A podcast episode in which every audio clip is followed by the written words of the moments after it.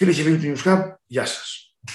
Αποφασίσαμε να ανοίξουμε τον φετινό κύκλο των βιβλιοπαρουσιάσεων εδώ στο News με ένα βιβλίο που κυκλοφόρησε πριν από δύο χρόνια περίπου με τον τίτλο «10 χρόνια κρίσης, τρία μνημόνια και μια πανδημία». Ο συγγραφέας του βιβλίου είναι ο Παναγιώτης Λιαργόβας. Ο Παναγιώτης Λιαργόβας είναι η σπουδάσει οικονομικά στο Κλάρκ της Μασακουσέτης, είναι πρόεδρος και επιστημονικός διευθυντής στο Κέντρο Προγραμματισμού και Οικονομικών Ερευνών, αλλά η, η ιδιότητα η οποία δίνει τη μεγαλύτερη βαρύτητα σε, στο, στην υπογραφή του για τη συγγραφή αυτού του βιβλίου είναι ότι διατέλεσε επικεφαλής του Γραφείου Προϋπολογισμού της Βουλής από το 2013 έως το 2019. Κύριε Γιαργόβα, καλώς ορίσατε στο News Hub. Καλώς σας βρήκα, κύριε Δαμαπολίτη. Θα ήθελα να δείξουμε καταρχήν το βιβλίο. Το βιβλίο είναι αυτό που κυκλοφόρησε πριν από δύο χρόνια περίπου και θα ήθελα να πάμε γρήγορα γρήγορα ε, στην συζήτηση. Ο μέσος πολίτης όταν ακούσει τη λέξη μνημόνιο παθαίνει αλλεργικό σοκ και κυρίως για τις εισαγόμενες θεραπείες που ήρθαν με βάση τη λιτότητα. Στο βιβλίο σας έχετε αφιερώσει τρεις ενότητες για το θέμα των μνημονίων. Θα ήθελα να, να ξεκινήσετε με ένα εισαγωγικό σχόλιο με δύο ερωτήματα που θέτετε και απαντάτε αυτόματα εσείς στο βιβλίο. Γιατί μπήκαμε στα μνημόνια και τι στέει. Μάλιστα. Ε, ε, βάζουμε ένα τεράστιο θέμα στην κουβέντα. Ε, η συζήτηση για το γιατί μπήκαμε στα μνημόνια είναι αρκετά μεγάλη και μακροσκελής. Κανείς για να απαντήσει σωστά στο ερώτημα αυτό πρέπει να πάει και πολύ μακριά και πολύ πίσω και να δει τα πράγματα από ψηλά. Να τα δει δηλαδή σφαιρικά, να δει τι ακριβώς έχει γίνει τις τελευταίες δεκαετίες στη χώρα μας. Τα αίτια που μπήκαμε στο μνημόνιο ε, είναι, είναι βαθιά. Οι ρίζες είναι βαθιές. Δηλαδή, ε, και, και είναι και διαφορετικές και πολλές μάλιστα. Δεν είναι μία, μία αιτία ότι μπήκαμε εξαιτίας αυτού του γεγονότος. Θα τα συνοψίσω και μετά, άμα θέλετε, μπορούμε να μπούμε και σε λεπτομέρειες. Μία αιτία παραγόντων είναι, και η απάντηση στο τι σπταίει, εγώ θα το ξεκινούσα έτσι, είναι ότι καταρχήν φταίμε εμείς οι ίδιοι. Φταίμε εμείς οι ίδιοι, εννοώ, ε, εντάξει δεν εννοώ τον κόσμο και τον, ε, που δεν είχε, εννοώ η χώρα μας, οι, οι πολιτικές επιλογές αν θέλετε που έγιναν όλες τις προηγούμενες δεκαετίες προτού μπούμε στα μνημόνια. Και το πρότυπο το οποίο ακολουθήσαμε, το πρότυπο ανάπτυξης, σε εισαγωγικά το ανάπτυξη που ακολουθήσαμε όλες τις προηγούμενες δεκαετίες.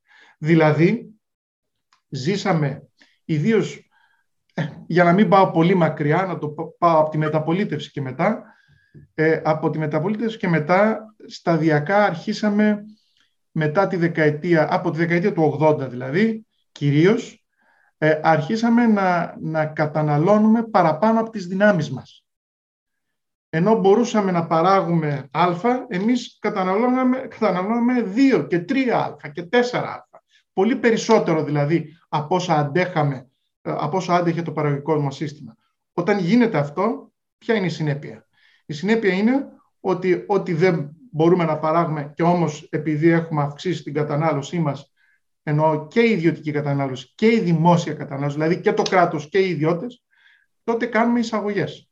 Όταν κάνουμε εισαγωγές, αυξάνουμε το έλλειμμα στο ισοζύγιο, στο εμπορικό μας ισοζύγιο, τρώμε, ε, καταναλώνουμε εισαγόμενα όμως και όταν το κράτος επίσης έχει ανάγκες γιατί καταναλώνει πολύ και το κράτος πληρώνει μισθούς, συντάξεις, κάνει δαπάνες ε, και το κράτος δανείζεται και φυσικά όταν και εμείς και οι ιδιώτες δανειζόμαστε και το κράτος δανείζεται για να καλύψει αυτές τις ανάγκες. Το αποτέλεσμα ποιο είναι; Δανειζόμαστε οι ιδιώτες και το κράτος, άρα δημιουργούμε ελλείμματα και οι ιδιώτες και το κράτος, δημιουργούμε δηλαδή αυτό που λέμε τα δίδυμα ελλείμματα και για να τα καλύψουμε αυτά τα ελλείμματα δανειζόμαστε όλοι από το εξωτερικό και αυξάνουμε το δημόσιο χρέος. Άρα, η εικόνα είναι η εξής. πολύ περισσότερη κατανάλωση από ό,τι αντέχαμε. Ε, το παραγωγικό μας σύστημα στράφηκε κυρίως στις εισαγωγές. Δημιουργούσαμε ελλείμματα, ζούσαμε δηλαδή με δανεικά και, και ελλείμματα και συνεπώς χρέος. Δηλαδή ζούσαμε όλα αυτά τα χρόνια για πολλές δεκαετίες με δανεικά. Όταν ζεις με δανεικά μπορείς να ζεις για 5-10 χρόνια, 15, αλλά δεν μπορείς να ζεις επάπειρο με δανεικά. Δεν μπορείς να ζεις συνεχώς με δανεικά. Κάποια στιγμή θα σου χτυπήσουν την πόρτα και θα σου πούν πλήρωσε το λογαριασμό. Ε, αυτό εν ολίγης, από, όσον αφορά τις δικές μας ευθύνες.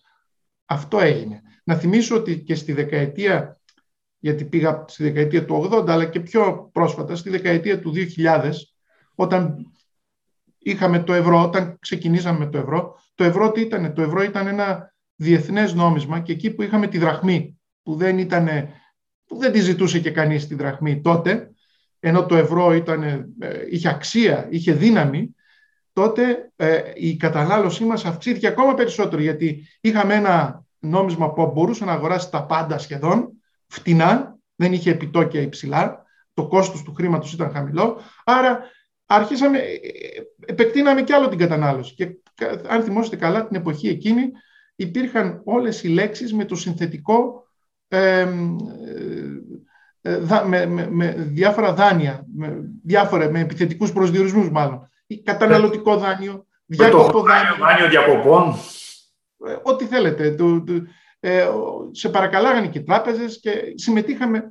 Αυτό δηλαδή που είπε κάποτε ο Πάγκαλος και θα μου επιτρέψετε να το επικαλεστώ, αλλά ε, ότι όλοι μαζί τα φάγαμε. Όντως, όλοι μαζί, το κράτος, οι ιδιώτες, η χώρα συνολικά ακολουθούσε ένα λάθος δρόμο. Έχτιζε ένα μοντέλο πάνω σε, σε, σε, σε, σε σαφρά θεμέλια, σαφρά θεμέλια, γιατί δεν είχαμε παραγωγή. Αυτό ήταν το πρόβλημα. Με αποτέλεσμα κάποια στιγμή που, που, που ταρακουνηθήκαμε, που φύσηξε ε, αυτό το σαφρό θεμέλιο κατέρευσε. Αυτή είναι λοιπόν η μία πηγή παραγόντων και δεν θέλω να αυτομαστιγωνόμαστε, ε, γιατί εντάξει, υπήρχαν και, ε, και καλά παραδείγματα μέσα σε όλη αυτή την, σε όλη αυτή την ε, διαδρομή. Υπήρχαν και άνθρωποι φυσικά που δούλευαν, δεν είπε κανείς ότι δεν δουλεύαμε ως Έλληνες και παραπάνω από τους υπόλοιπους Ευρωπαίους, αυτό δεν το αμφισβητώ, αλλά δεν ακολουθούσαμε σωστό καταναλωτικό παραγωγικό πρότυπο. Η μία πλευρά είναι αυτή. Η δεύτερη πλευρά, η, η, η δεύτερη όψη του ίδιου νομίσματος, που απαντάει στο τι φταίει, θα έλεγα ότι φταίει και η, και, και η Ευρωζώνη. Φταίει και η Ευρω... Φταίνε και οι Ευρωπαίοι με λίγα λόγια. Φταίνει και οι άλλοι. Ε, η απάντηση στο τι φταίει. Φταίμε εμείς πρώτα απ' όλα. Φταίνει οι άλλοι. Πώς φταίνει οι άλλοι, τι μερίδιο ευθύνης έχουν. Οι Ευρωπαίοι. Έφτιαξαν αυτό το οικοδόμημα που λέγεται Ευρωζώνη. Όμως αυτό το οικοδόμημα δεν το φτιάξανε ε, έτσι ώστε να αντέχει στις κρίσεις, να είναι ανθεκτικό, να έχει μηχανισμούς θωράκισης όταν έρχεται μια κρίση. Με αποτέλεσμα τι, όχι μόνο εμείς, και οι Πορτογάλοι και οι Ιρλανδοί και οι Κύπροι, με το που ήρθε και οι Ισπανοί, με το που ήρθε η κρίση, η παγκόσμια οικονομική κρίση, αυτό το, αυτό το μοντέλο, δεν, το, το, το, το οικοδόμημα της Ευρωζώνης δεν άντεξε και ε, τότε διαπίστωσαν ότι οι, οι, οι αδύναμες χώρες, άρα κάποιες χώρες που είχαν μπει και ήταν της περιφέρειας κιόλας, ε, δεν είμαστε εμείς στον πυρήνα της Ευρωπαϊκής Ένωσης, αντιμετώπισαν πρόβλημα. Πρόβλημα ρευστότητας, πρόβλημα ε, χρέους. Ε, αυτό δεν έπρεπε να το είχαν ε, υπολογίσει, να είχαν υπολογίσει ότι μπορεί να έρθει μια μέρα, μπορεί να έρθει μια κρίση. Τι κάνουμε σε αυτή την κρίση; Έχουμε μηχανισμούς. Είναι σαν να έχουμε ένα αυτοκίνητο και λες, άντε, φεύγει το αυτοκίνητο χωρίς κανόνες οδικής κυκλοφορίας, χωρίς ζώνες ασφαλείας, χωρίς ε, αερόσακους. Όλα αυτά σε προστατεύουν. Σε προστατεύουν από ατυχήματα, σε προστατεύουν από μεθυσμένους οδηγούς, ξέρω γιατί κάποιος μπορεί να τρέχει υπερβολικά. Χρειάζονται κανόνες επομένως, ε, όταν, όταν είμαστε όλοι μαζί, όταν είναι πολλές χώρες μαζί. Χρειάζονται κανόνες, ξεκάθαροι κανόνες, ευέλικτοι κανόνες και, ε, και, και μηχανισμοί θωράκισης που να, που να προστατεύουν μια χώρα αδύναμη, όπως ήταν και η δική μας, αδύναμη χώρα, να την προστατεύουν από μια ενδεχόμενη εξωτερική κρίση. Ε, αυτό δεν το είχαν προβλέψει, το είχαν αφήσει ε, έτσι μετέωρο και όλα αυτά τα κάνανε, τους μηχανισμούς θωράκισης, τώρα τους έχουν, αλλά τους κάνανε στην πορεία. Αφού μπήκαμε στα μνημόνια, αφού περάσαμε όλη αυτή την, ε, την περιπέτεια ε, εμείς και άλλες χώρες, ε, τότε οι Ευρωπαίοι ξεκαθάριζαν ότι πρέπει να έχουμε έναν, όπως τον είπανε, τον Ευρωπαϊκό Μηχανισμό Σταθερότητας. Ε, πρέπει να έχουμε το ένα, το άλλο κτλ. Ε, άργησαν όμως να τα πούν αυτά, με αποτέλεσμα να την πληρώσουμε εμείς. Και φυσικά, και για να πάω και σε μια τρίτη κατηγορία, φταίμε εμείς, φταίνει οι Ευρωπαίοι, και θα έλεγα και το τρίτο, ότι φταίει και το γεγονός ότι στη δεδομένη στιγμή, στη δεδομένη χρονική στιγμή, ε, αναφέρομαι δηλαδή στο ότι γιατί μπήκαμε το 2010. Η άποψή μου είναι ότι μπορεί και να μην μπαίναμε σε, σε τέτοια μνημόνια.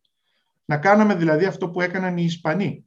Και οι Ισπανοί αντιμετώπισαν πρόβλημα, αλλά δεν μπήκαν σε μνημόνια, δεν τους, δεν τους επέβαλαν μνημόνια.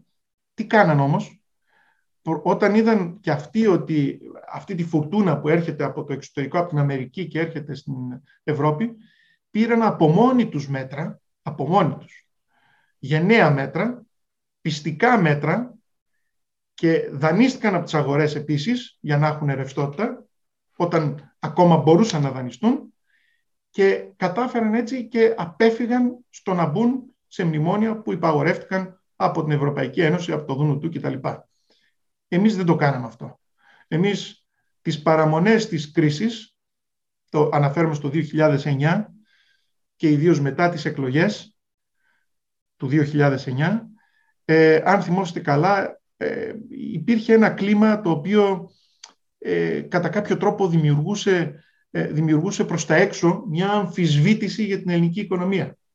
Ε, με δηλώσεις κυβερνητικών αξιωματούχων, να σας θυμίσω μία από αυτές τις δηλώσεις. ναι, η, Ελλάδα είναι μία, μάλιστα χρησιμοποιήσω και τον όρο συστημική διαφθορά, χώρα της συστημικής διαφθοράς. Δηλαδή την έχει μπολιασμένη τη διαφθορά στο σύστημα ε, και το έλεγε αυτό στο, στο εξωτερικό, στους ε, Ευρωπαίους, στου, στις αγορές.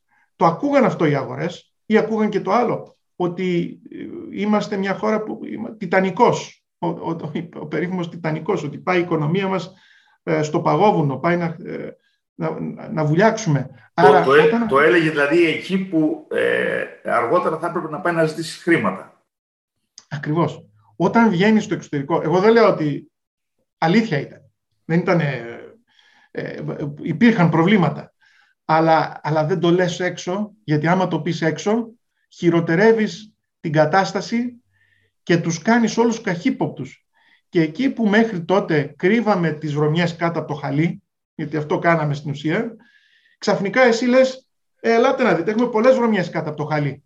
Ε, άμα τους λες έτσι, στέλνουν όλα τα φώτα, τα ρίχνουν όλα τα φώτα επάνω σου, οι αγορές, και σε ξεσκονίζουν. Και έτσι έγινε. Μας ξεσκονίσαν και είδαν πράγματι ότι κρύβαμε πολλές βρωμιές κάτω από το χαλί. Ε, αν, από τη στιγμή που το είδανε, σταμάτησαν αυτομάτως να μας δανείζουν, σταμάτησαν να, να εμπιστεύονται την ελληνική οικονομία, με αποτέλεσμα, ε, να, τι να κάνουμε, μία έχοντας άλλη επιλογή, να πάμε στα, να ζητήσουμε τη συνδρομή των, ε, Δουνουτού και των Ευρωπαίων, των εταίρων μας και του Δουνουτού.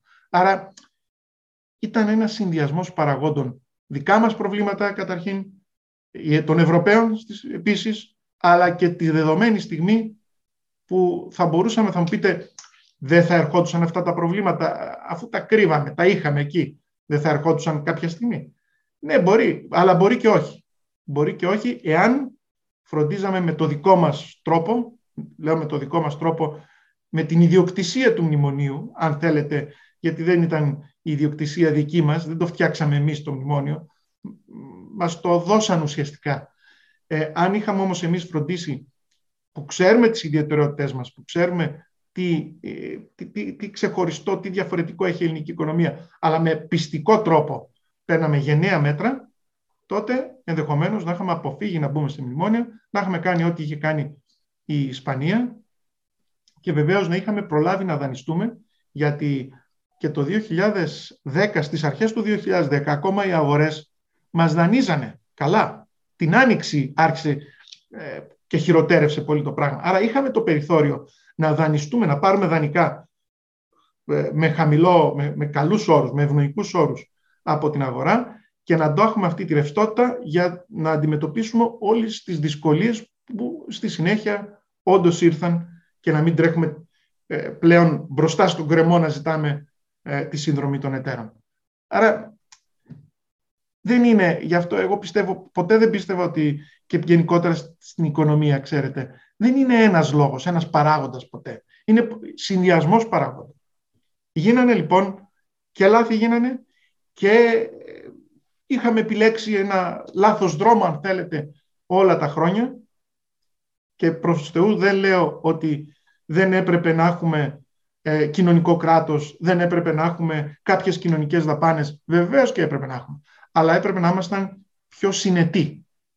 Να μην έχουμε έτσι μια αλόγιστη συμπεριφορά και καταναλώνουμε χωρίς να υπολογίζουμε το αύριο. Κύριε Γιακώβα, με βάση τον πειρασμό να επικαλεστώ κάτι, γιατί κρατούσα, ε, έβλεπα με πολύ προσοχή τις ανακοινώσεις του Γραφείου Προϋπολογισμού της Βουλής και μάλιστα ένα διάστημα είχα την τύχη και να συνεπάρξω μαζί σας εκεί, ε, ως κοινοβουλευτικός. Μου έκανε λοιπόν ιδιαίτερη εντύπωση, πριν να μπω δηλαδή στην επόμενη ερώτηση, έχει σημασία να δούμε λίγο και το πώς οι ελληνικέ κυβερνήσεις διαχρονικά διαχειρίστηκαν τα θέματα των μνημονίων. Θυμάμαι λοιπόν ότι με κυβέρνηση Σαμαρά το γραφείο προπολογισμού της Βουλής για τα πορίσματα που έβγαζε δεχόταν μονίμως βολές. Ε, θυμάμαι ότι οι βουλευτές του ΣΥΡΙΖΑ τότε να επικαλούνται ε, τα σημεία του, των, των πορισμάτων του Γραφείου Προπολογισμού της Βουλής ως ένα Ευαγγέλιο. Μετά που άλλαξε η κυβέρνηση, οι ίδιοι άνθρωποι έλεγαν ότι πληρωμένοι πάλι είναι στο, στο Γραφείο Προπολογισμού της Βουλής, ενώ ξέρουμε όλοι ότι η οικονομία δεν αλλάζει. Η ερώτηση είναι η εξής. Αυτό το καταθέτω σαν εμπειρία, ότι με οποιαδήποτε, ε, σε οποιαδήποτε φάση της ε, διακυβέρνησης, είτε με την, την περίοδο της Νέας Δημοκρατίας είτε του ΣΥΡΙΖΑ, το γραφείο προπολογισμού της Βουλής δεχόταν βολές για τα πορίσματα τα οποία έβγαζε. Η ερώτηση είναι η εξής. Είχαμε δύο μνημόνια. Χρειαζόταν τρίτο μνημόνιο. Ναι. Ε, εγώ έχω ξεκάθαρη απάντηση και σε αυτό ε, και νομίζω κατά καιρούς το, το γράφαμε. Ε, η άποψή μου είναι ότι δεν χρειαζόταν. Θα μπορούσαμε να μην είχαμε τρίτο μνημόνιο. Βέβαια, το πολιτικό σκηνικό την, την, όταν, στο τέλος του δευτέρου μνημονίου ήταν κάπως ρευστό και εκεί ίσως δεν βοήθησαν και οι Ευρωπαίοι, είχαν προεξοφλήσει ίσως ε, πολιτικές αστάθειες και ε, έψαχναν να, ε, να σας θυμίσω τότε ήταν το περίφημο mail Χαρδούβελ. Το mail Χαρδούβελ ήταν πολύ μικρότερο κόστος από αυτό που τελικά προέκυψε από το τρίτο μνημόνιο.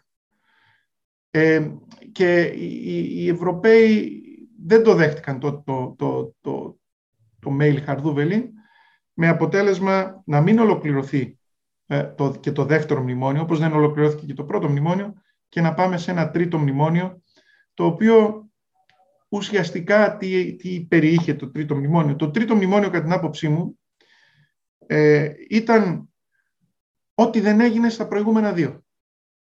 Ό,τι δεν είχε, γιατί πολλά πράγματα δεν είχαν γίνει στα δύο προηγούμενα μνημόνια. Ε, θυμάμαι εμείς ε, και, παρακολουθούσαμε ε, κάθε, κάθε τρίμηνο που βγάζαμε τις εκθέσεις μας, παρακολουθούσαμε την πορεία υλοποίησης.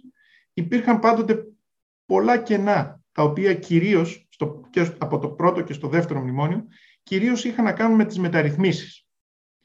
Πολλές μεταρρυθμίσεις τις αφήναμε, ξέρετε, οι μεταρρυθμίσεις και δεν πρέπει, δυστυχώς ένα πράγμα που διαπιστώναμε είναι ότι ο κόσμος άκουγε μεταρρυθμίσεις και νόμιζε ότι ήταν κάτι κακό γιατί, γιατί αυτές που έγιναν και βαφτίστηκαν μεταρρυθμίσεις ήταν πραγματικά αυτές που, που ήταν εύκολες πολιτικά αλλά δύσκολες για τον κόσμο. Δηλαδή, η, να σας θυμίσω, η, η πρώτη μεταρρύθμιση που έγινε ήταν αυτό που λέμε εσωτερική υποτίμηση. Δηλαδή η μείωση ε, των μισθών. Και επομένως ο κόσμος σου λέει ε, α, άμα είναι μεταρρύθμιση θα μας μειώσουν κι άλλο τους μισθούς. Θα μας μειώσουν κι άλλο, το, θα, μας, θα επιβαρυνθεί το, το κόστος διαβίωσης, το, το επίπεδο διαβίωσης. Και, και ήταν επιφυλακτική με τις μεταρρυθμίσεις. Το, το πολιτικό σύστημα ήταν επιφυλακτικό στις μεταρρυθμίσεις και τις άφηνε για αργότερα. Είναι σαν να πετάμε το τενεκεδάκι πιο πέρα. Με αποτέλεσμα, πολλά ζητήματα του πρώτου και του δευτέρου μνημονίου να μην έχουν υλοποιηθεί. Και οι Βρυξέλλες τότε προφανώς ε, προσπαθούσαν να, να, να ολοκληρώσουν όλα τα, τα ζητήματα τα οποία υπήρχαν ανοιχτά ε, και γι' αυτό ίσως κατά την άποψή μου, γι' αυτό πήγαμε στο τρίτο μνημόνιο, το οποίο ναι ήταν ένα αχρίαστο μνημόνιο, αλλά πήγαμε κυρίως για να, ε, για να προχωρήσουν κάποιες μεταρρυθμίσεις, οι οποίες προχώρησαν όντως κατά παράδοξο τρόπο, πραγματικά στο τρίτο μνημόνιο ε, έγιναν πράγματα τα οποία πολιτικά δεν τολμούσαν οι προηγούμενες κυβερνήσεις να κάνουν. Να σας αναφέρω τα 15 αεροδρόμια. Η ιδιωτικοποίηση των 15 αεροδρομίων.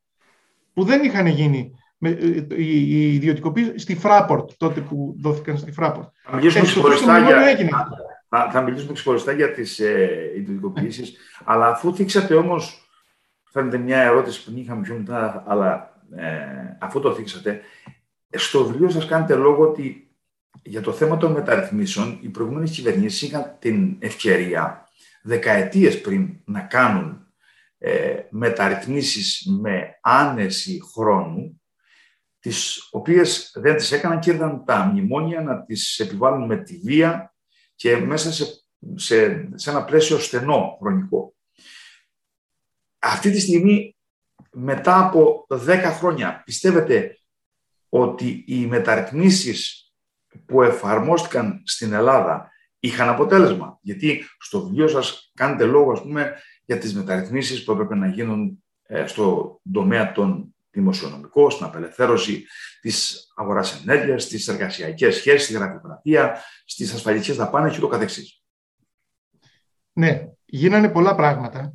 Ε, τελικά, γίνανε αρκετές μεταρρυθμίσεις. Όμως εγώ δεν είμαι ικανοποιημένος σήμερα, αν με ρωτάτε, από το, από το πεδίο των μεταρρυθμίσεων. Θα ήθελα να έχω δει πολύ περισσότερα. Να σας αναφέρω ένα παράδειγμα. Η δικαιοσύνη. Η δικαιοσύνη έχει μείνει πολύ πίσω. Θυμάμαι τότε στις εκθέσεις μας, από, το, από τότε που πήγα στο γραφείο, είχαμε πάντοτε μία ενότητα για τη δικαιοσύνη. Και λέγαμε, ε, και είχαμε μάλιστα υπάρχει και ένας δείκτης, οι Ευρωπαίοι έχουν το European Scoreboard, το οποίο δείχνει την πρόοδο ε, σε διάφορους τομείς στο, στη δικαιοσύνη σε όλες τις χώρες της Ευρωζώνης. Και βλέπεις εκεί την Ελλάδα να είναι συστηματικά στις τελευταίες θέσεις. Άλλοτε να είναι τελευταία, άλλοτε να είναι δεύτερη από το τέλος, η τρίτη, αλλά στις τελευταίες θέσεις. Και λες γιατί; Η δικαιοσύνη λοιπόν, σας λέω, είναι ακόμα και σήμερα που μιλάμε, δεν έχει μεταρρυθμιστεί. Να, ε, όταν μπλέξει κανείς με την... Ε, το βλέπουμε αυτό όταν κάνεις επενδύσεις και θες να προχωρήσεις μερικά πράγματα και μπλέξεις με τη δικαιοσύνη, θα κάνεις δύο και πέντε χρόνια μέχρι να ξεμπλέξεις ε, και αν. Ε, επομένως, ε, υπάρχει ένα έλλειμμα σε ορισμένους τομείς ακόμα. Στο κράτος, επίσης, παρά, τα, παρά το γεγονός ότι έχουν γίνει τα τελευταία χρόνια πάρα πολλά στην ψηφιακή διακυβέρνηση, ωστόσο, υπάρχουν, ε, υπάρχουν ζητήματα, κυρίως με τη γραφειοκρατία, ακόμα που, που πρέπει να προχωρήσουν. Στην παιδεία είμαστε ακόμα επίσης πίσω. Ε, άρα σε τρεις τομείς έχουμε δουλειά ακόμα να κάνουμε, ε, πολλή δουλειά μπροστά μας. Εκεί που γίνανε μεταρρυθμίσεις, ε, έγιναν ε, στον τομέα της δημοσιονομικής διαχείρισης, όπως είπατε, έγιναν.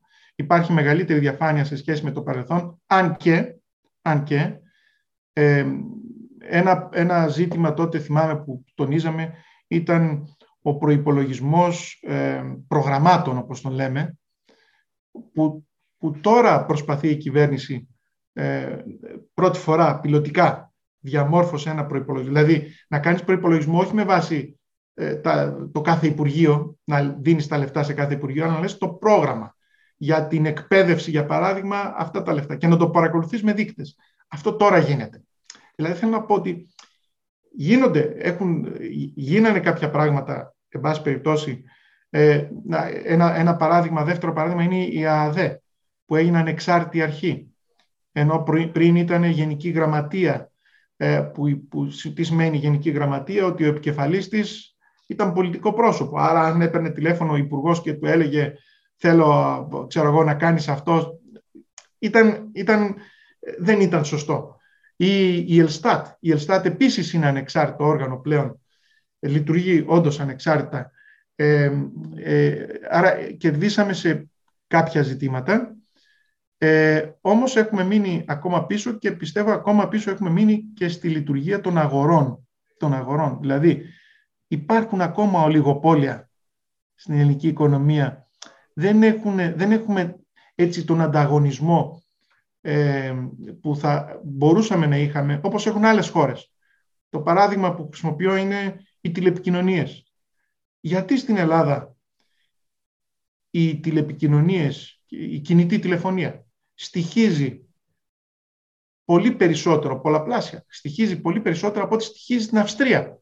Η Αυστρία είναι μια χώρα σαν και εμάς, σε πληθυσμό, όμως έχει σχεδόν τα μισά τηλεπικοινωνιακά τέλη από ό,τι έχουμε εμείς.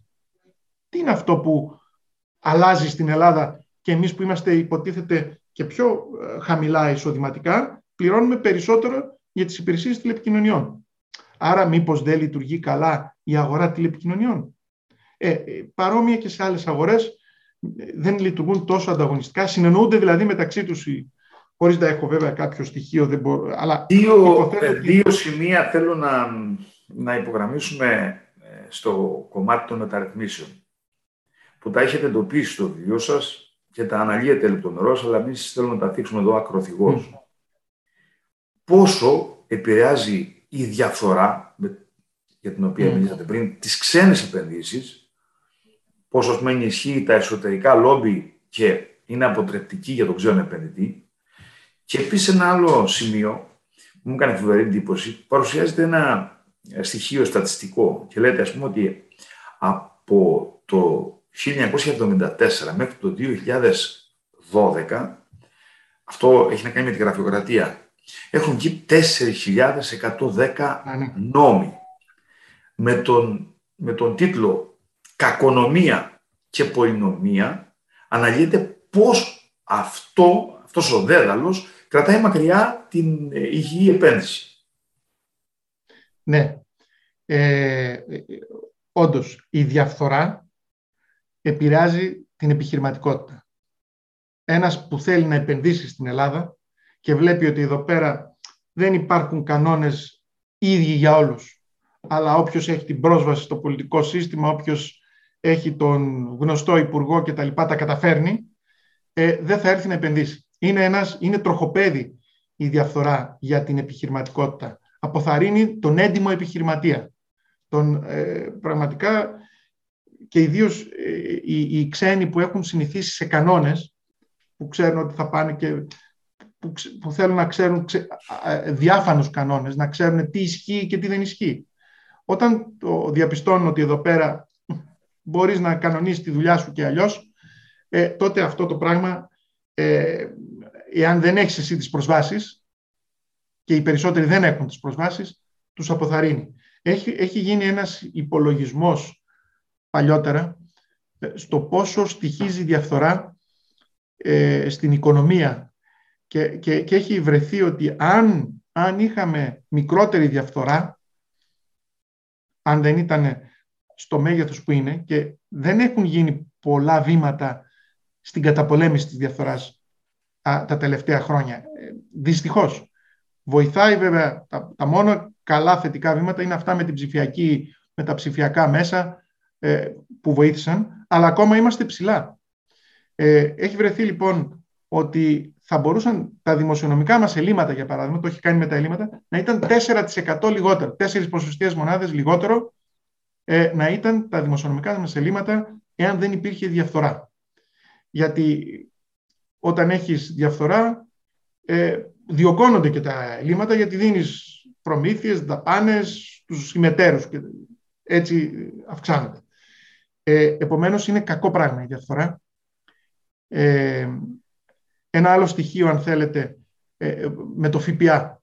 ο ΦΠΑ, το έλλειμμα ΦΠΑ στην Ελλάδα είναι περίπου 30%. Δηλαδή, 30% είναι, παίρνουμε 30% λιγότερα έσοδα, επειδή υπάρχει διαφθορά, από όσα θα μπορούσαμε, αν δεν υπήρχε διαφθορά, να πάρουμε. Είναι 30% ε, χάσιμο αυτό που έχουμε.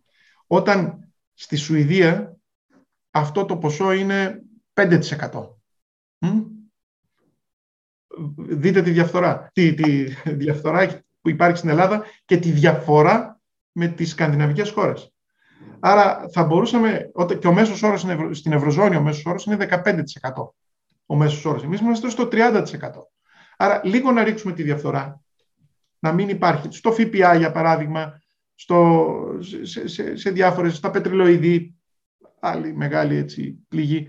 Ε, λίγο να πέσει αυτό, αμέσως θα έχουμε όφελος στην ελληνική οικονομία και δεν θα χρειάζεται να, ε, να, να, να, να, να φορολογούμε ενδεχομένως πολίτες. Θα μπορούσαμε να είχαμε εκμεταλλευτεί τη δυνατότητα αυτή. Το δεύτερο ζήτημα που είπατε, άρα να, λοιπόν, η, η, η, μεταρρύθμιση πρώτη και η δεύτερη που είπατε, η πολυνομία και, και η κακονομία.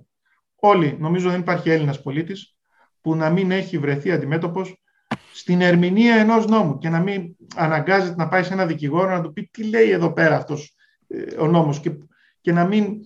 Και, γιατί κάθε φορά περνάει μια τροπολογία, εσείς τα ξέρετε, τα βλέπατε και στη Βουλή, περνάει μια τροπολογία που αναφέρεται στον τάδε νόμο που έχει ψηφιστεί το τάδε κτλ. Σε έναν άσχετο νόμο το πολιτικό σύστημα περνάει τροπολογίες. Αυτό δημιουργεί μια σύγχυση και αναγκάζει τον πολίτη να προσφεύγει στους δικηγόρους. Ε, αυτό ε, δεν είναι...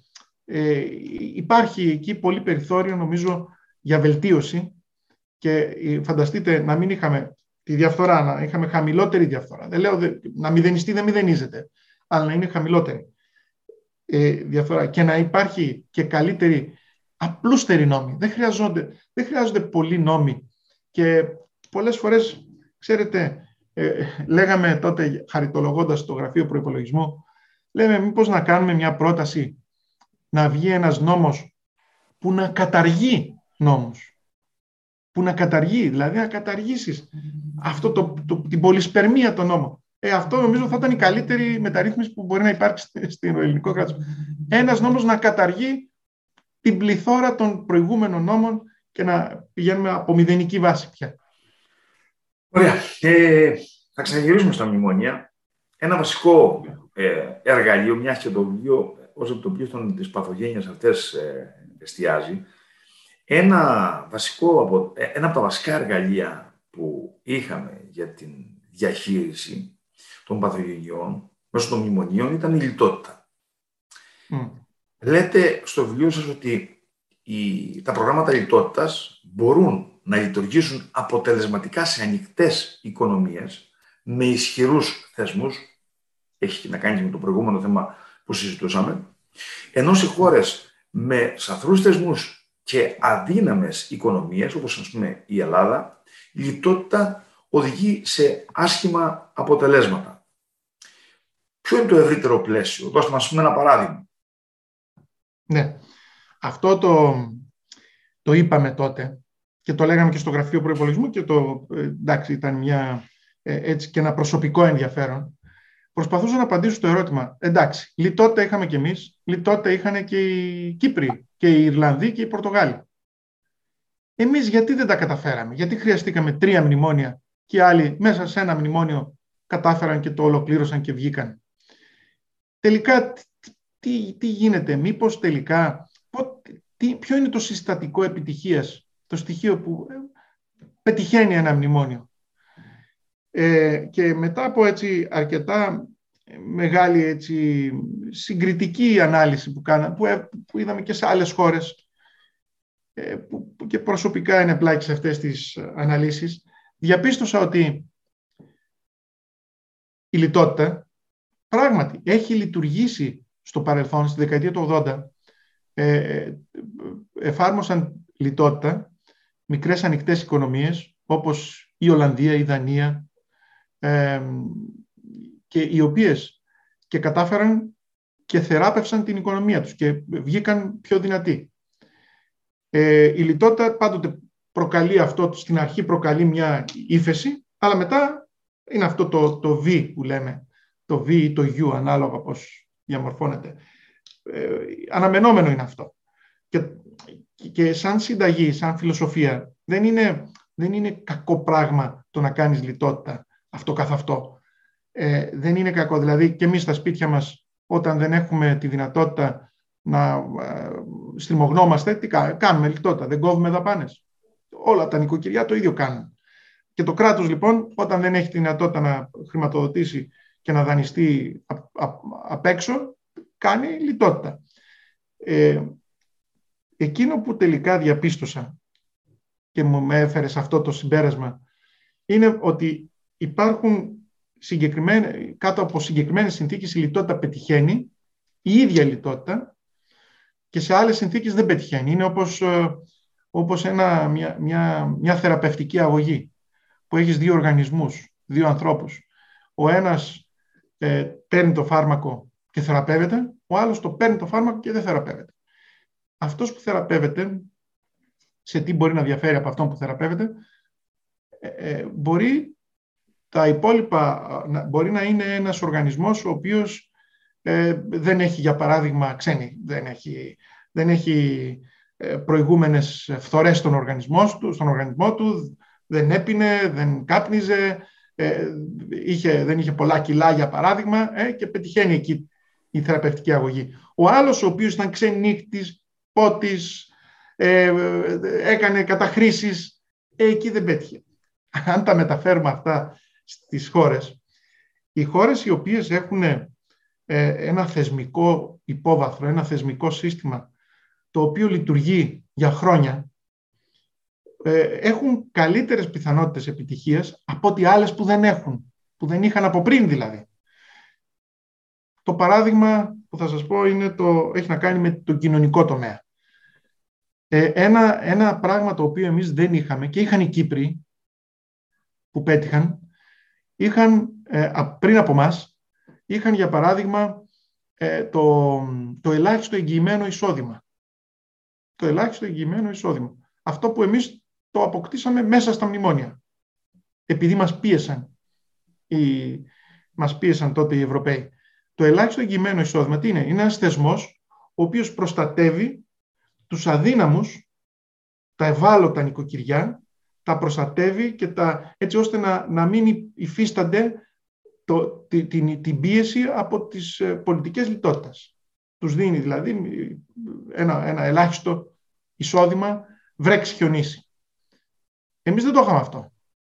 Οι Κύπροι το είχαν. Άρα όταν εφαρμόσαμε τη λιτότητα, αν είχαμε το ελάχιστο εγγυημένο εισόδημα, σίγουρα θα είχαμε προστατέψει κάποιους συμπολίτες μας, οι οποίοι πραγματικά έζησαν τη φτώχεια, τη μιζέρια και την περιθωριοποίηση στα χρόνια των μνημονίων. Πολύ έντονα. Άρα θα είχαμε γλιτώσει μια κοινωνική, έτσι, ένα, ένα κοινωνικό πρόβλημα που δημιουργήθηκε από την εφαρμογή των πολιτικών λιτότητας. Ένας, ένα δεύτερο παράδειγμα είναι που είχαν οι Κύπροι και δεν είχαμε εμείς, ε, είναι το, το κτηματολόγιο. Εδώ και χρόνια στην Κύπρο υπάρχει κτηματολόγιο. Εμείς Ακόμα δεν έχουμε. Δεν ξέρω, έχει ολοκληρωθεί το κτηματολόγιο. Είναι σε, μια, σε ένα συνεχές εργοτάξιο είναι το, το παρακολουθώ. Ακόμα δεν έχουμε. Δηλαδή, το οποίο και τι θα μας έκανε, θα μου πείτε το κτηματολόγιο, θα βοηθούσε τους επενδυτές να ξέρουν ποιες είναι οι χρήσεις γης, θα δημιουργούσε ένα άλλο, ε, έτσι, ένα άλλο, μια άλλη εικόνα για το ότι εδώ στη χώρα αυτή υπάρχουν ε, ξεκάθαρα πράγματα όσον αφορά τη χρήση γης, άρα ελάτε να επενδύσετε. Δεν υπήρχε αυτό. Ή άλλο πράγμα, η ανεξαρτησία που είπαμε προηγουμένως της ε, φορολογικής διοίκησης, της εφορίας. Η ανεξαρτησία της στατιστικής υπηρεσίας. Ούτε αυτά υπήρχαν. Όλα αυτά γίνανε στην πορεία. Ε, εάν είχαμε, κατά την άποψή μου, πολλά πράγματα κάνει, με, κυρίως με τους θεσμούς, γιατί οι θεσμοί, οι θεσμοί λειτουργούν απρόσκοπτα. Είτε υπάρχει κυβέρνηση, είτε δεν υπάρχει κυβέρνηση είτε υπάρχει κυβέρνηση αριστερή, είτε υπάρχει κυβέρνηση δεξιά. Οι θεσμοί είναι εκεί και πρέπει να είναι ανεξάρτητοι και δυνατοί. Όταν έχουμε τέτοιους θεσμούς, ανεξάρτητους και δυνατούς, φανταστείτε τη δικαιοσύνη μας να ήταν ακόμα πιο, να, να, ήταν δυνατή, πραγματικά δυνατή, να ήταν γρήγορη, ε, να ήταν αποτελεσματική. Ε, αυτό, όλα αυτά, βάλτε τα κάτω όλα αυτά που είπαμε, θα βοηθούσαν στο να ήταν πιο ήπιες. Δεν λέω ότι η λιτότητα δεν θα επηρεάζει πάντοτε, θα, θα δημιουργούσε η λιτότητα, πάντοτε σου δημιουργεί ύφεση, αλλά επειδή μετά βελτιώνονται τα δημόσια οικονομικά, αυτό είναι το, αυτή είναι η φιλοσοφία.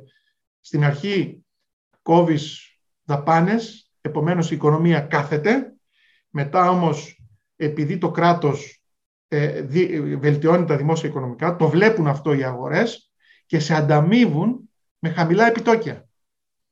Και όταν σου δίνουν χαμηλά επιτόκια, μετά σου δίνουν τη δυνατότητα σιγά σιγά να αρχίσεις να βγαίνεις στις αγορές, άρα να βγεις από τα μνημόνια και να επιστρέψεις στην κανονικότητα.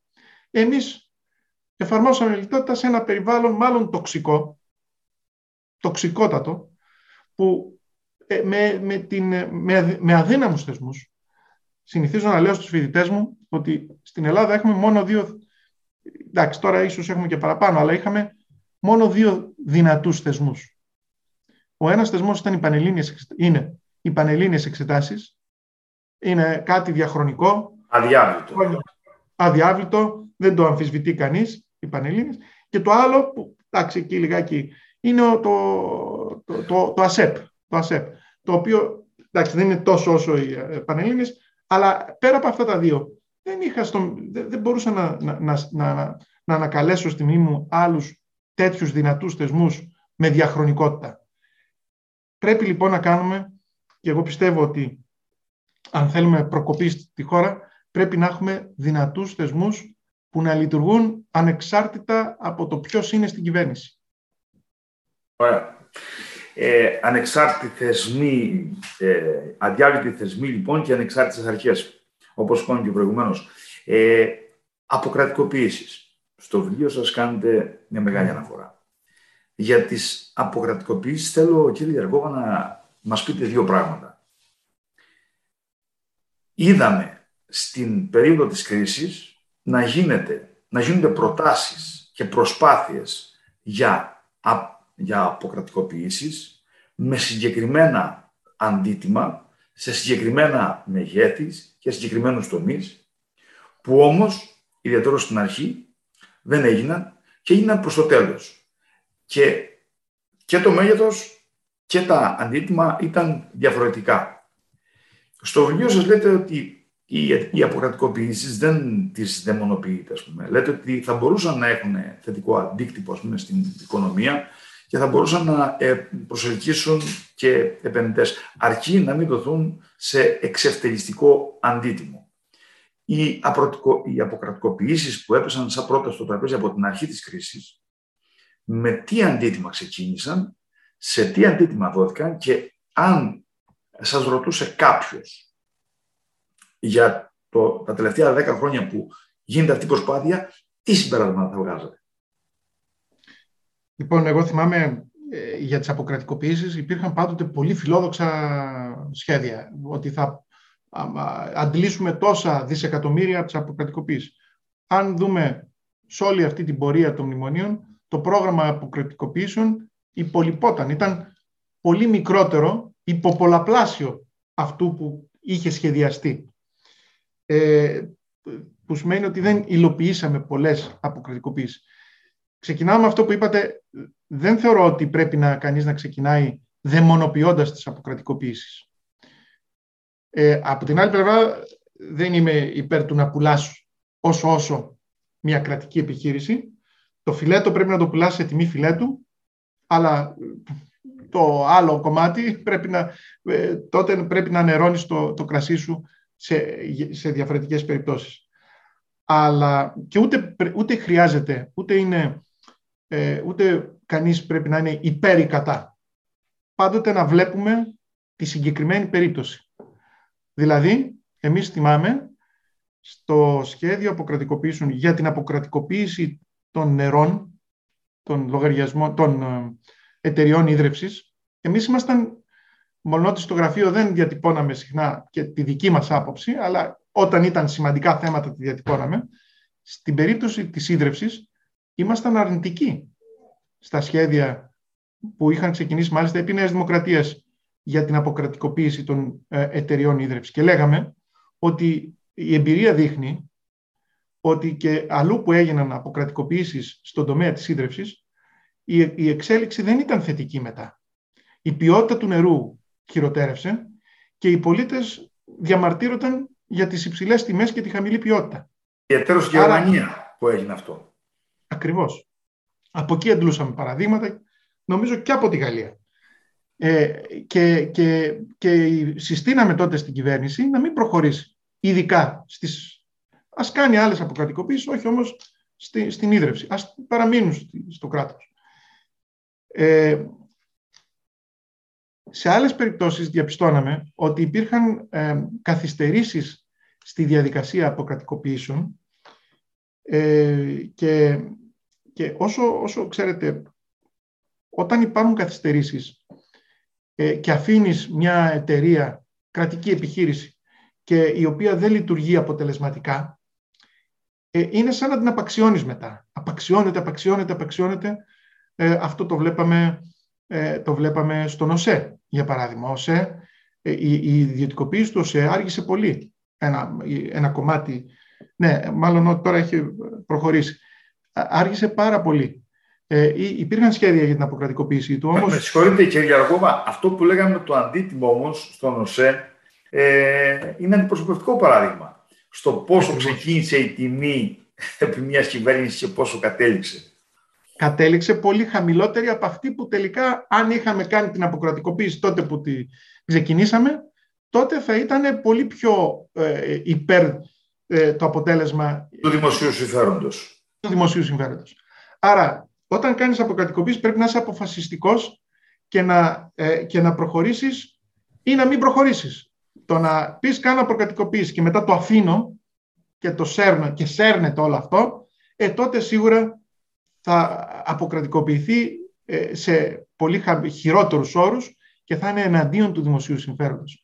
Άρα γίνανε λάθη κατά την άποψή μου στον τομέα της αποκρατικοποίησης. Είχαμε υπερβολικά φιλόδοξες έτσι, ε, εκτιμήσεις για το μέγεθος των αποκρατικοποίησεων. Δεν έπρεπε να βασιστούμε τόσο πολύ από το πρώτο μνημόνιο στο ότι θα αντλήσουμε τόσα πολλά ωφέλη, γιατί πολλές φορές οι αποκρατικοποίησεις σκόνταψαν. Πού σκόνταψαν; Στην πολυνομία και στην κακονομία, στην, στη γραφειοκρατία. Γιατί πήγαινες να αποκρατικοποιήσεις κάτι και ήταν μπλεγμένο. Ήταν διάφοροι νόμοι, ήταν η χρήση γης, ήταν ε, διάφορα ζητήματα ιδιοκτησιακά που, που, που ήταν άλυτα με αποτέλεσμα να σκοντάψουν. Άρα, να, να θυμόσαστε το, το, το, το, την αφάντου ρόδου. Αυτό τώρα αποκριτικοποιείται. Τώρα γίνεται η επένδυση αυτή. Τι θυμάμαι, ήταν από τα πρώτα πρώτα, από το πρώτο μνημόνιο ήταν η έκταση αυτή στην αφάντου ρόδου να αποκρατικοποιηθεί και να ε, δοθεί σε ιδιώτες. Ε, γιατί, γιατί άργησε τόσα χρόνια; Προφανώς γιατί υπήρχαν διάφορα νομικά ζητήματα. Άρα, κάνε πρώτα τη δουλειά, ξεκαθάρισε τα πράγματα, ενώ η κυβέρνηση ξεκαθάρισε τα πράγματα ε, και μετά, μίλησε, μετά ε, πρέπει να α, προχωράσει την αποκρατικοποίηση. Εμείς βιαστήκαμε να κάνουμε, να πούμε ότι, ότι θα κάνουμε αποκρατικοποίησεις με αποτέλεσμα να, να μην μπορούν να υλοποιηθούν τα σχέδια αυτά για διάφορους λόγους και να κάθε φορά που καθυστερούσαμε η τιμή έπεφτε. Στο, στο, στο τομέα αυτό ε, θέλω να μας πείτε και για το κομμάτι των ε, στρατηγικών τομέων. Δηλαδή, είπατε πριν, ας πούμε, για τα νερά. Ε, στο βιβλίο σας αναφέρεται για το υπερταμείο το γερμανικό, που από το 1990, όπως λέτε με κάποια στοιχεία, έχει πάνω από 8.500 εταιρείες που διαχειρίζεται. Τι γίνεται με το υπερταμείο που διαχειρίζεται την ελληνική περιουσία αυτή τη στιγμή, πώς κινείται, και επειδή, επειδή θέλω να μας πείτε και δύο λόγια για τους στρατηγικούς τομείς, όπως ας πούμε οι τηλεπικοινωνίες. Ε, θυμάμαι ότι όταν στη Γερμανία ήταν να πολιθήσει Κινέζους μία εταιρεία τεχνολογίας από τις πολύ μεγάλες, ξεσκώθηκαν και η πώληση δεν έγινε.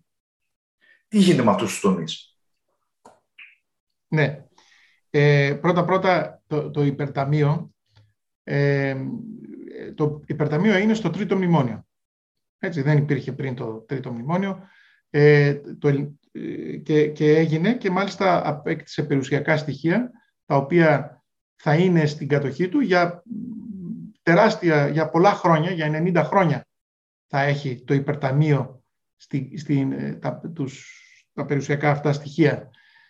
Που σημαίνει τι; Που σημαίνει, και μάλιστα μου έκανε, μας είχε κάνει εντύπωση τότε, γιατί δεν είχαν τολμήσει οι προηγούμενες κυβερνήσεις ε, να, να κάνουν αυτό το... Γιατί ήταν, το, κατά την άποψή μου, το πιο γενναίο σχέδιο αποκρατικοποίησεων ήταν η δημιουργία του υπερταμείου που πήρε όλες τις επιχειρήσεις, τις δημόσιες, τις κρατικές επιχειρήσεις και ανα πάσα στιγμή μπορεί να ε, ιδιωτικοποιήσει κομμάτια ή ολόκληρες τις επιχειρήσεις αυτές χωρίς να χρειάζεται να περνάνε κάθε φορά από τη Βουλή και να, ε, και να υπάρχουν άλλες διαδικασίες. Είναι πιο εύκολες οι διαδικασίες. Αυτό το σχέδιο, η δημιουργία του υπερταμείου και η, η απόκτηση όλων αυτών των περιουσιακών στοιχείων ε, έγινε επί, επί ΣΥΡΙΖΑ. Θέλω να πω ότι υποτίθεται η πιο, αν μου επιτραπεί, η πιο αριστερή κυβέρνηση έκανε το μεγαλύτερο, το πιο φιλελεύθερο πρόγραμμα ε, αποκρατικοποίησεων.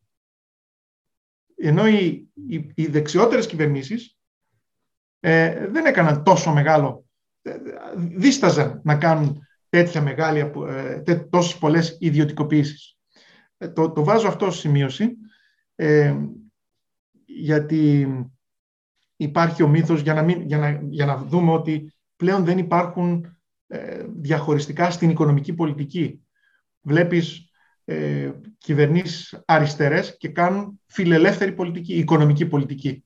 Μπορεί να υπάρχουν διαφοροποιήσεις σε άλλα ζητήματα, αλλά στην οικονομική πολιτική, το είδαμε αυτό στα μνημόνια, οι διαχωριστικές γραμμές καταργήθηκαν.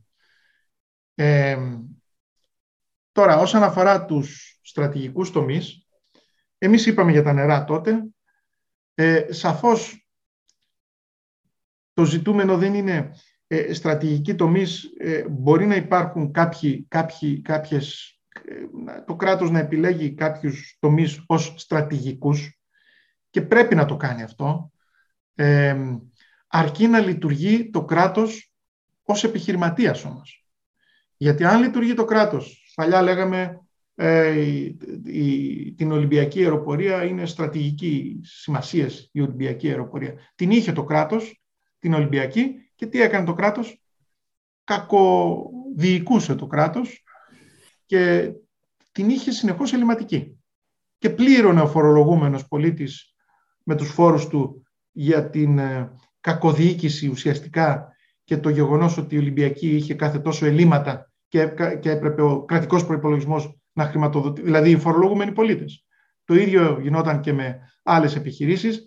Άρα δυστυχώς το κράτος, το ελληνικό κράτος αποδείχτηκε κακός επιχειρηματίας.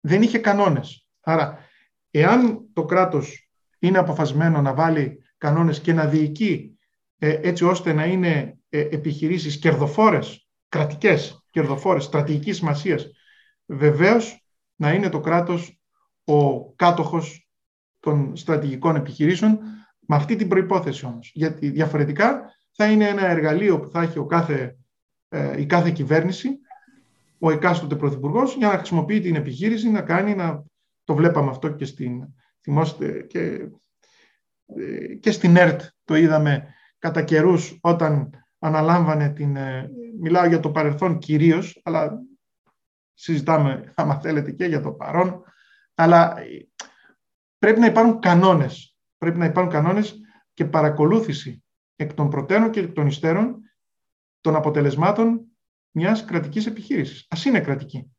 Γιατί διαφορετικά θα, θα έρχεται ο τάδε από την ετελοκαρνανία και θα διορίζει τους ε, δικούς του. Θα έρχεται μετά ο κριτικός, θα διορίζει τους κριτικούς. Θα έρχεται ο Πελοποννήσιος, θα διορίζει τους Πελοποννήσιους. Ε, δεν είναι έτσι κρατική εταιρεία. ό,τι γινόταν μέχρι τώρα δηλαδή, αλλά δυστυχώς, ναι, δυστυχώς όμως εμείς έχουμε δει ή το ένα ή το άλλο. Τη μέση οδό που είναι ο εξορθολογισμός, δηλαδή ναι. ή το παραστικό μοντέλο λειτουργίας ή το κλείσιμο, ενώ υπάρχει στη μέση ο εξορθολογισμός. Ε, πλεονάσματα. Mm. Ένας στόχος πρέπει να τηρείται ε, όταν πρέπει να μπουν τα δημοσιονομικά σε τάξη. Στο βιβλίο σας μιλάτε για το ρόλο που παίζουν τα υψηλά πλεονάσματα. Καταρχήν θα ήθελα να μας εξηγήσετε ποια είναι η διαφορά μεταξύ των πρωτογενών πλεονασμάτων και των γενικών πλεονασμάτων και μου άρεσε ένα ωραίο παράδειγμα από την ιατρική που χρησιμοποιείτε που παρομοιάζεται τα πλεονάσματα όπως τη χολυστερίνη που σε μικρές ποσότητες στον οργανισμό είναι ωφέλιμη ή ας πούμε σε μεγάλες είναι καταστροφική. Δώστε μας μια εξήγηση; Το τελευταίο με είχε επηρεάσει η καρδιολόγος μου, η οποία μου είχε βρει χολυστερίνη και μου λέει πρέπει να τη ρίξουμε. Οπότε εγώ εκείνη την εποχή διάβαζε, ασχολιόμουν με τα πλεονάσματα ε, και από το προσωπικό μου βίωμα λέω για κάτσε, είναι παρόμοια πράγματα είναι εδώ. Λοιπόν, ε, τα πλεονάσματα λοιπόν πρέπει να, ε, τα πλεονάσματα είναι καλό να υπάρχουν, δεν είναι κακό. Χρειάζονται πλεονάσματα. Πλεονάσμα, πρωτογενή πλεονάσματα είναι αυτά τα οποία προκύπτουν χωρίς να υπολογίζουμε το χρέος. Ξεχνάμε το τι πληρώνουμε για το χρέος, τους τόκους κτλ. Άρα είναι αυτά που είναι η τρέχουσα διαχείριση. Μήνας μπαίνει, μήνας βγαίνει που λέμε. Τι μπαίνουν στο ταμείο, αυτά. Τι βγαίνουν από το ταμείο, εκείνα. Ε, τι περισσεύει, αν περισσεύει είναι πρωτογενές πλεόνασμα χωρίς τους, τα τοκοχρεωλήσια και ό,τι επιβαρύνει το χρέος. Αν βάλουμε και το χρέος, τότε μιλάμε για δημοσιονομικά ελλείμματα ή πλεονάσματα. Έτσι, είναι μαζί με το χρέος, γιατί έχω ένα μεγάλο μέρος των δαπανών του κράτους είναι τα, το, τα, οι τόκοι που πληρώνουμε για, για, για το χρέος μας. Λοιπόν, εμείς εκείνο που μας συζητούσαν οι θεσμοί είναι φυσικά να μειώσουμε τα ελλείμματα, αλλά κυρίως να δημιουργήσουμε, να ξεκινήσουμε από την τρέχουσα διαχείριση, δηλαδή τα πρωτογενή πλεονάσματα. Γιατί όλα τα προηγούμενα χρόνια, πριν τα μνημόνια, όλα τα προηγούμενα είχαμε ελλείμματα. Πρωτογενή ελλείμματα, δηλαδή κάθε χρόνο είχαμε έλλειμμα. Ε, και όταν έχεις έλλειμμα, πρωτογενές έλλειμμα, ε, που σημαίνει δηλαδή τη χρονιά, ας πούμε το 2005, το 2005 είχαμε περισσότερες δαπάνες από ότι έσοδα. Ας αφήσουμε κατά μέρος το χρέος. Που σημαίνει, αν έχεις περισσότερες δαπάνες από ότι έσοδα, έλλειμμα, δημιουργούσες έλλειμμα, άρα έχει θέλεις δανεισμό. Άρα σιγουντάρει το, το, το, το, το, το πρωτογενές έλλειμμα, όταν είναι έλλειμμα, δημιουργεί ε, πρόβλημα γιατί θες περισσότερο δανεισμό. Άρα μεγαλώνει μετά και το δημοσιονομικό έλλειμμα η, συνταγή τι έλεγε, έλεγε ότι πρέπει τα ελλείμματα να γίνουν πλεονάσματα, τα πρωτογενή ελλείμματα να γίνουν πλεονάσματα. Μεγάλη, ε, μεγάλη προσπάθεια γιατί φτάσαμε πριν τα μνημόνια, φτάσαμε περίπου στο, σε, σε δημοσιονομικά ελλείμματα τώρα το λέω, 15% του ΑΕΠ μας και αυτό έπρεπε να το φέρουμε στο 3%. Αυτή ήταν η προσαρμογή, γι' αυτό λέγονται και τα προγράμματα, τα μνημόνια προγράμματα δημοσιονομικής προσαρμογής. Πρέπει να φέρεις τα ελλείμματα να τα κάνεις πλεονάσματα. OK. Okay. Εμείς προσπαθήσαμε να τα κάνουμε. Κατά την άποψή μου ήταν δημοσιονομικός άθλος αυτό. Κανένας, καμία χώρα δεν έχει καταφέρει κάτι τέτοιο. Δηλαδή στο πρώτο μνημόνιο, γιατί στο πρώτο μνημόνιο λέγαμε το 15% να το κάνεις το μείον 15% να το κάνεις το ΕΠ, να το κάνεις μείον 3%. Ε, σας πληροφορώ ότι σε μελέτη που είχα κάνει είχα βρει μόνο το Ισραήλ στο παρελθόν και την Τουρκία να έχουν κάνει τέτοιο σε, τόσο, σε τρία χρόνια. Σε τρία χρόνια. Αλλά αυτό για να το κάνεις πρέπει να ε, ουσιαστικά να, να, να, να, να φτάσεις στα ωριά σου. Δηλαδή, γιατί πώς θα προκύψουν ε, 12 μονάδες δημοσιονομική προσαρμογή, ποσοστιαίες μονάδες του ΑΕΠ. Είναι, μετα, είναι πολλά δισεκατομμύρια, τα οποία τελικά δεν τα καταφέραμε. Και νομίζω λογικό ήταν που δεν τα καταφέραμε στο πρώτο μνημόνιο να φτάσουμε στο μείον 3%. Το καταφέραμε όμως προς το τέλος του δεύτερου και φυσικά και στο τρίτο μνημόνιο και φέραμε τα δημοσιονομικά ελλείμματα χαμηλά κάτω από το 3%, δημιουργώντας την ίδια ώρα πρωτογενή πλεονάσματα. Δηλαδή, κάθε χρονιά είχαμε περίσευμα. Λοιπόν, τώρα πάμε στο μέγεθος του περισεύματος. Είναι άλλο πράγμα να έχεις ένα περίσευμα 0,5% του ΑΕΠ, 1% του ΑΕΠ και άλλο να έχεις 4,5% του ΑΕΠ. Πολύ μεγαλύτερο δηλαδή ποσοστό. Θυμάμαι όταν, όταν είχαμε, όταν ήταν, γιατί τότε είχα πάει το 2013, το Γενάρη του 2013, Δεκέμβρη του 12, Γενάρη 2013 στη Βουλή, στο γραφείο. Και τα πρώτα πράγματα που κάναμε ήταν ένα, έτσι, μια πρώτη, αν θέλετε, κριτική στο μνημόνιο.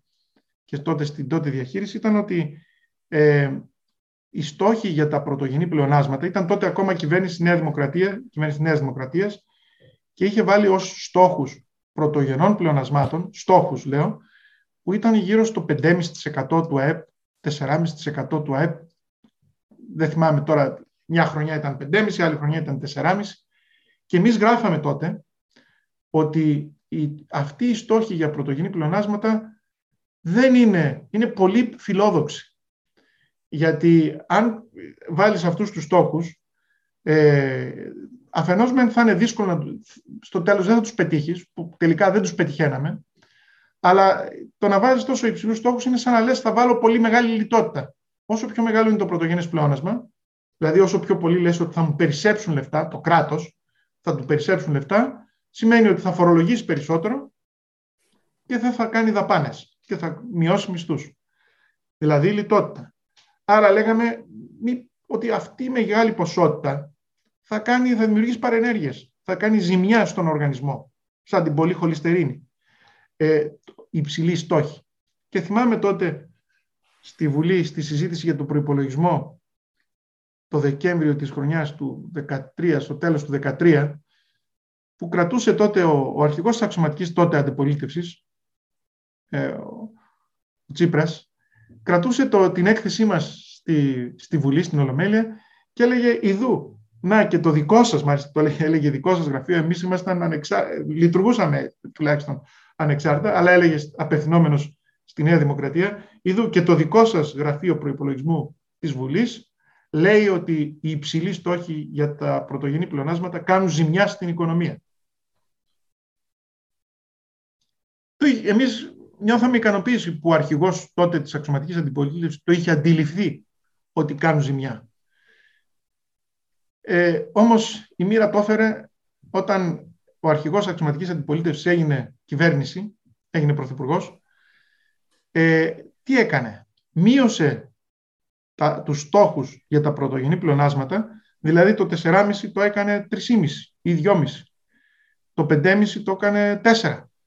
Τους μείωσε και λέμε εμείς, το είδαμε με ικανοποίηση αυτό, ότι έτσι είναι το σωστό να μειωθεί για να μην έχουμε τόση βαριά λιτότητα. Όμως τι έγινε; Κοιτάξτε να δείτε τώρα τι έγινε. Ενώ μείωσε τους στόχους, στην πραγματικότητα, στο τέλος της χρονιάς, είχε αποτέλεσμα πολύ μεγαλύτερο και από τους στόχους που είχαν ε, θεσπιστεί από την προηγούμενη κυβέρνηση. Δηλαδή έλεγε, ο στόχος για το, το γενές πλεόνασμα είναι 2,5% αντί για 4,5% που έλεγε η Νέα Δημοκρατία. Στο τέλος όμως της χρονιάς είχε ένα πρωτογενές αποτέλεσμα που ήταν 5,5% του ΑΕΠ. Δηλαδή, και εντάξει, λες μια χρονιά, μια χρονιά μπορεί να σου βγήκαν τα πράγματα καλύτερα ε, και είναι τυχαίο. Όμως αυτό το βλέπαμε το 2016 ένα τεράστιο πρωτογενές αποτέλεσμα. Το 2017 επίσης ένα τεράστιο πρωτογενές πλεονάσμα. Και το 2018, τρίτη χρονιά συνεχόμενη, ενώ είχαμε χαμηλούς στόχους για τα πρωτογενή πλεονάσματα, στο τέλος της χρονιάς το αποτέλεσμα ήταν πολύ υψηλά τα ε, πρωτογενή πλεονάσματα. Ήταν 6,5%, 5,5%, 4,5%, πολύ πιο πάνω δηλαδή από τους στόχους. Με αποτέλεσμα, για τρεις συνεχόμενες χρονιές, και ενώ η οικονομία βρισκόταν σε ύφεση, είχε μαζέψει το κράτος ένα περίσσευμα πάνω από 14 δισεκατομμύρια ευρώ. Και λέγαμε τότε, αυτά τα 14 δισεκατομμύρια ευρώ από πού λείπουν; Λείπουν από την πραγματική οικονομία. Γιατί ήταν 14 πάνω από το στόχο. Άρα αυτά τα πήρε, τα πήρε από τους πολίτες και τα πρωτογενή και έκανε πρωτογενή πλεονάσματα το κράτος, αλλά πρωτογενή ελλείμματα, πρωτογενή, αλλά ελλείμματα ιδιώτες. Δηλαδή, τι να το κάνουμε, να κάνεις το κράτος να μαζέψει λεφτά, αλλά να τα στερήθηκε την ίδια ώρα ο πολίτης. Και με την, με την υψηλή φορολογία, γιατί πώς βγήκαν τα πρωτογενή πλεονάσματα με, με τους φόρους. Ε, πληρώναμε φόρους, το κράτος ναι μεν μάζευε λεφτά, αλλά η ανάπτυξη είχε καθίζηση, γιατί αυτά τα λεφτά βγαίνανε από την πραγματική οικονομία. Δεν είχε να κινηθεί η ρευστότητα η πραγματική οικονομία, με αποτέλεσμα να είναι υποτονική και να αποτελούν σε αυτή την περίπτωση τα πρωτογενή πλεονάσματα, τα τεράστια πρωτογενή πλεονάσματα, τα υπερπλεονάσματα, να αποτελούν δηλητήριο για την οικονομία. Αυτή ήταν η, ε, ουσιαστικά η, παρατήρηση που ήθελα να, που, έχω κάνει στο βιβλίο και πάντοτε ήθελα μου έκανε, γιατί, γιατί ήταν, ε, ενώ κάναμε, στυλιτεύαμε την, την κυβέρνηση της Νέας Δημοκρατίας για τους υψηλούς στόχους και μετά ήρθε η άλλη κυβέρνηση και, μας, και, και από το παράθυρο δημιούργησε πρωτογενή πλεονάσματα εξίσου βλαβερά. Ο, ο αναγνώστης κ. Αργόβα σε τέσσερα σημεία που έχετε εντοπίσει μπορεί να καταλάβει την ουσία των πραγμάτων με, με, με πολύ γραμμές. Δηλαδή, στο, στο βιβλίο σας βλέπω ότι απαριθμείτε ότι για να επιτευχθούν ας πούμε, τα υψηλά πλεονάσματα, το κράτος πρέπει να, να περικόψει δαπάνες από τα προγράμματα δημοσίων επενδύσεων. Αυτό έχει να κάνει με την ανάπτυξη. Απομιζά, ε, υπάρχει μια απομίζηση της ρευστότητας. Μειωνόταν οι, οι επιχορηγήσεις των νοσοκομείων, οπότε υπήρχε πρόβλημα και στον τομέα της υγείας. Και κάτι άλλο το οποίο δεν ακούγεται πολύ συχνά, υπήρχε και η καθυστέρηση των πληρωμών των συντάξεων. Ναι. ναι, το έκανε. Και ξέρετε, και ξέρετε κάτι; Αυτό το κάναν όλες οι κυβερνήσεις. Έτσι, για να είμαστε ε, ξεκάθαροι, ότι όλοι, όλες οι κυβερνήσεις πάντοτε κόβανε τις δημόσιες επενδύσεις, το πρόγραμμα δημοσίων επενδύσεων. Καθυστερούσαν τις συντάξεις. Με αποτέλεσμα, βέβαια, άμα καθυστερήσεις τις συντάξεις, κόβεις τις δημόσιες επενδύσεις, παίρνεις και φορολογείς και πολύ, ε, βέβαια, και, ε, θα σου περισσέψουν λεφτά, δεν θα περισσέψουν, θα μαζέψεις λεφτά. Δεν ήταν δηλαδή, ήταν κατά κάποιο τρόπο ήταν και μια θολή εικόνα, δεν ήταν ξεκάθαρη εικόνα πρωτογενών πλεονασμάτων, γιατί αν πλήρωνε το κράτος όλες τις υποχρεώσεις του και άλλες υποχρεώσεις που χρωστούσε, ε, τότε δεν θα ήταν αυτή, δεν θα είχαμε τα, τα πλεονάσματα τα οποία διατυμπάνιζαν οι κυβερνώντες και περηφανευόντουσαν. Η κυβέρνηση τότε, θυμάμαι, στο τρίτο μνημόνιο, δεν θα έπρεπε, αντί να περηφανεύεται για τα υψηλά πρωτογενή πλεονάσματα, θα έπρεπε να αισθάνεται διαφορετικά. Γιατί αυτά ήταν αποτέλεσμα όλων αυτών των ε, πρακτικών που λέμε εδώ.